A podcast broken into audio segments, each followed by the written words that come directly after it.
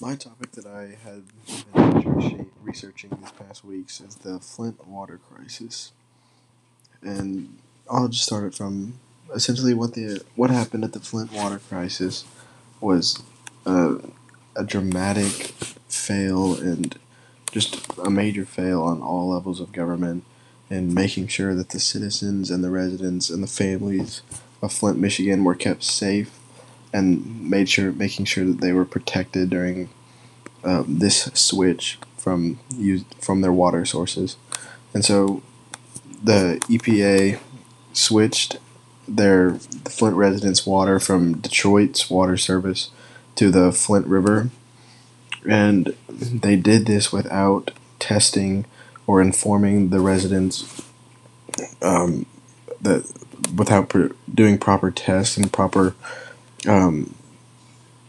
prerequisites to testing if the water was clean or not. And um, one source by the NRDC, um, a global Earth movement or slash foundation or whatever, they stated that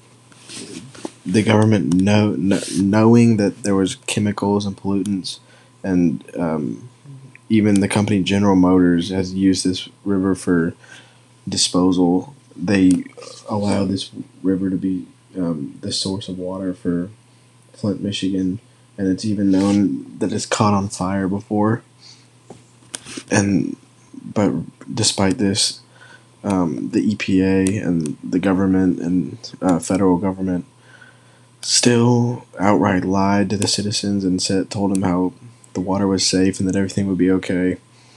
without even testing the water or making sure that this water was actually was safe. And uh, because of this, there's health issues that have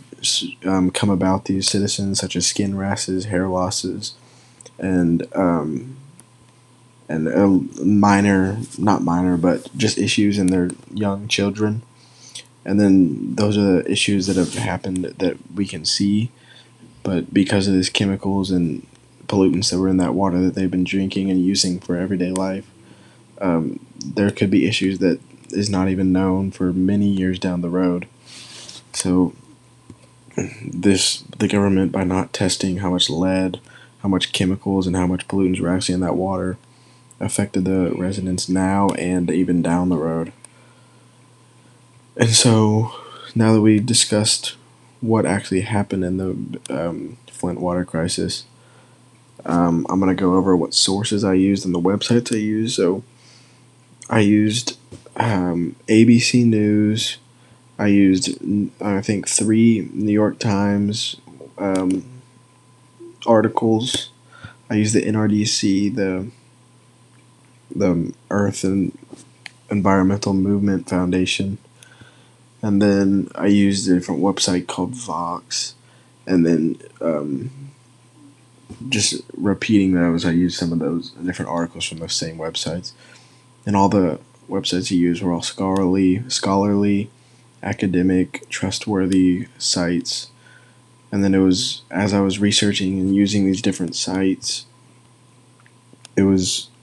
it was cool to see how, uh, like the New York Times being a left leaning um, site, or ABC being more on the neutral side, or the NRDC being a not even a news source but just an environmental outlet. It was it was cool to see how that these sources and websites they're for the most part they're the same information because the Flint water crisis there was a standard series of events that happened so there's not going to be much difference in that but like the NRDC they're an environmental movement foundation, so their information might be um, a little more exaggerated or more out there to try to gain support on um, their environmental issues. And like the New York Times is not going to be super exaggerated, but definitely the NRDC is more exaggerated than the New York Times or ABC or many of the other sources that I used. But with that being said, they're still all credible websites, and the information that comes off of these websites is all academic and and is really just good sources for doing research and studying um, a topic for a governmental issue that can be related to what's going on right now. So, yep, that's all. Thank you.